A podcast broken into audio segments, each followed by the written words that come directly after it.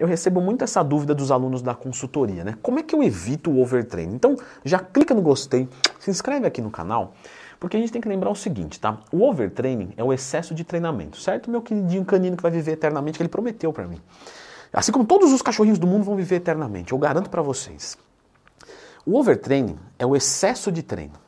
Mas na verdade a gente pode compreender ele de uma outra maneira, que é a não capacidade de recuperação de um treinamento. Ou seja, se você consegue dormir muito e comer muito, você pode treinar pra caramba, que não existe o overtraining. Existe o underresting, o undereating, que são o quê? Baixa capacidade de comer, baixa capacidade de dormir. Ou seja, é um contexto, não tem só a ver com treino. Então, por exemplo, um aluno meu né, fecha comigo, eu vou montar uma periodização onde eu vou evitar o overtraining. Mas vamos assumir que ele não dorme, né? Então eu estou montando meu tempo perfeitamente, só que ele dorme três horas por noite. Ah, por quê? Porque tem algum problema lá. Esse aluno eu vou ter que delicadamente ir diminuindo um pouco do treinamento dele, porque senão ele vai entrar em overtraining. Mas não porque eu errei na prescrição do tempo, que eu nunca erro. Ótimo, né? Você é um professor arrogante. Não, mas é porque não está errada a prescrição. Se eu for analisar o treino de forma fria. Agora, eu peço feedback dos meus alunos toda semana. Então toda semana eu quero um feedback. E você vai percebendo, aí você vai fazendo perguntas, né? Lógico, que essa pessoa não está dando conta de recuperar. Então ela começa a entrar num, num regresso, ela né, relata desmotivação, sem motivo aparente. Então, eu preciso fazer de uma forma globalizada. Eu falei sobre isso no meu curso que ensina como montar um treino e periodização do zero. Não dá para vender a ficha de treino. Ou eu vendo a consultoria, ou eu vendo como é que você monta. Agora, a ficha pronta, entende? que é, E eu estou falando de um fator, mas existem vários. Logo, o que você tem que analisar? Você dorme bem? Durmo bem. Você se alimenta bem? Quando eu falo se alimentar bem, não é só comer saudável, é calcular os teus macronutrientes certinho. Se você está em bulk, você recupera mais rápido. Se você está em cut, você recupera mais lento. Então no cut, você pode abaixar um pouco o volume. Você está fazendo normalmente mais atividade física no, no cut, não é? Você está fazendo, por exemplo, é, corrida, né? ou aeróbico. Coisa que no bulk você faz, até faz, porque é correto fazer. Entendeu? Aeróbico no bulk é certo, é perfeito.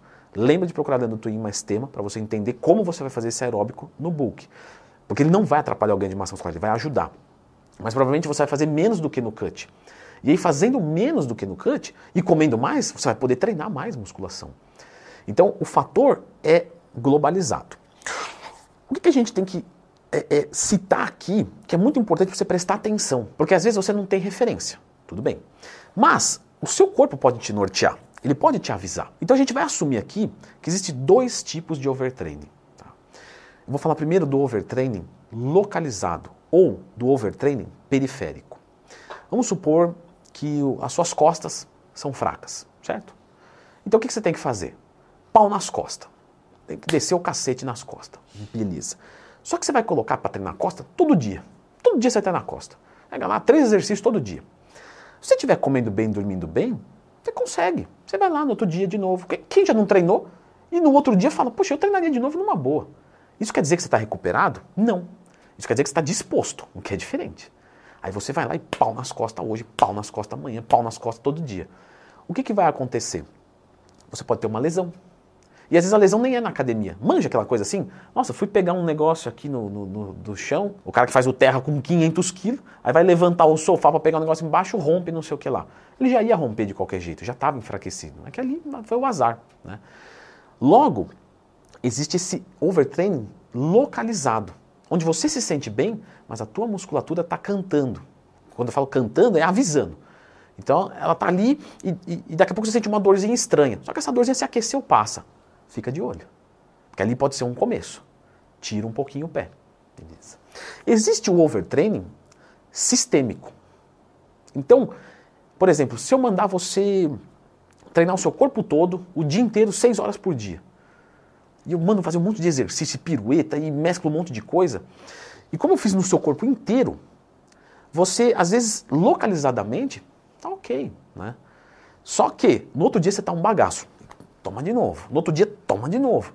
Chega uma hora que você não consegue mais sair da cama. E não é de dor, é de desmotivação, é de um cansaço anormal. Você começa a perder libido, você, o seu humor fica ruim, você só quer dormir, ou às vezes você até perde o sono, você tem uma fome excessiva, ou você perde a fome. Tudo isso é sintoma de um overtraining sistêmico. E aí você está bem, seus músculos estão até ok, né? você não está com nenhuma lesão. Só que você não tem mais motivação. Então é importante você conhecer esses dois, porque para você evitar o overtraining, você precisa saber qual overtraining. Normalmente, na musculação, por mais que o cara desce o sarrafo, é difícil ele entrar num overtraining é, sistêmico. Só se ele exagerar demais, comer muito pouco, dormir muito pouco. Normalmente, o overtraining que a gente vê na musculação é o da fração. Então, uma pequena dorzinha, uma lesão, uma coisa que vai construindo aos poucos, uma hora estoura, você tem que parar de treinar. Presta atenção no seguinte, talvez seja o teu caso, se não é, é e você errar um dia vai ser, e, ou você conhece alguém assim. Poxa, eu vinha tão bem, eu vim engatadão no treino, estava legal, é, e me machuquei. Sim, a gente se machuca quando está engatado, motivado. Porque aí você vai todo dia, desce o cacete e você não quer tirar o pé.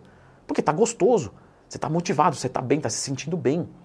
E às vezes vem um treinador e fala, ó, essa semana aqui eu quero que você faz alta repetição e baixa carga, beleza? Para poupar sua articulação. Não, eu vou meter ficha aqui, eu estou me sentindo bem, eu vou aumentar a carga. Não, é o momento de diminuir. Só que se não tem alguém de fora falando isso para você, você se empolga e vai se estoura todo. Então a gente só se machuca no auge. Nenhum piloto de Fórmula 1 vai morrer dando ré no carro e manobrando para guardar no, no, no, eu ia falar no hangar, no box. Não vai. Ele vai morrer quando? Quando ele tiver 300 por hora fazendo curva, ou seja, descendo o cacete. Então lembra disso, tá? Aquele cara que está indo mais ou menos na academia, vai dois dias, falta. Né? Esse cara não vai se machucar, porque ele nem treina, certo? Ele não tem ali né, uma, uma, constância. Então se você vem na constância, é onde você tem que se ligar. O que é seguro a gente dizer? Que de vez em quando é legal tirar um pouco o pé, mas quando? Esse é um ponto. As pessoas perguntam isso para mim no Instagram. Quando é a hora de fazer um deload? O que é um deload? É você pegar uma semaninha ou alguns dias e diminuir um pouquinho. Depende. O quanto você vem descendo o cacete, se machucando, no, no bom sentido. Logo, não existe uma coisa genérica. Agora, a gente pode partir de alguma coisa? Porque você vai falar, pô, Leandro, então o vídeo não ajuda em nada, não é mesmo? Na consultoria você resolve. Aí aqui no YouTube você fala que não dá. Mas a gente tem alguma coisa aqui para sugerir. Por exemplo, eu gosto, com os meus alunos da consultoria, mais ou menos ali, depende muito do ritmo, tá? Mas uma vez a cada mais ou menos três a seis semanas, tirar um pouquinho o pé. Esse tirar o pé não é uma semana sem treinar. Ó, vamos fazer umas repetições um pouquinho mais altas aqui, ó. 20 repetições, tempo de descanso, você coloca um pouquinho menor, pode até treinar até a falha. Mas como você reduziu a carga, reduziu o tempo de descanso, o peso cai mais ainda, você trabalha com uma carga menor, estimula a musculatura e poupa a articulação. Você estimula a musculatura com uma carga menor, é mais tranquilo para ela se recuperar. Ah, Leandro, mas é um pouco mais complexo fazer isso, não domino. Então você pode, por exemplo, fazer o seguinte: é, a cada mais ou menos uns três meses, você pega uma semana e descansa, deixa off essa semana. Ou faz o seguinte: nessa semana você reduz o número de exercícios. Está fazendo quatro para peito? Faz dois. Está treinando até a falha? Para umas duas, três repetições antes. Ou seja, tenta diminuir um pouco o ritmo, mais ou menos a cada três meses de treino bem feito. Não adianta querer fazer deload se você não treinou. Não adianta fazer dia do lixo sem fazer dieta. Essas coisas você tem que merecer. E não, ah, vou fazer porque deu três meses, né? Mas não treinou. Então não pode fazer deload, certo? Eu vou deixar um vídeo aqui explicando um pouquinho mais sobre o deload. Então dá uma conferidinha, que tá bem legal, é bem complementar a esse assunto aqui do overtraining, beleza?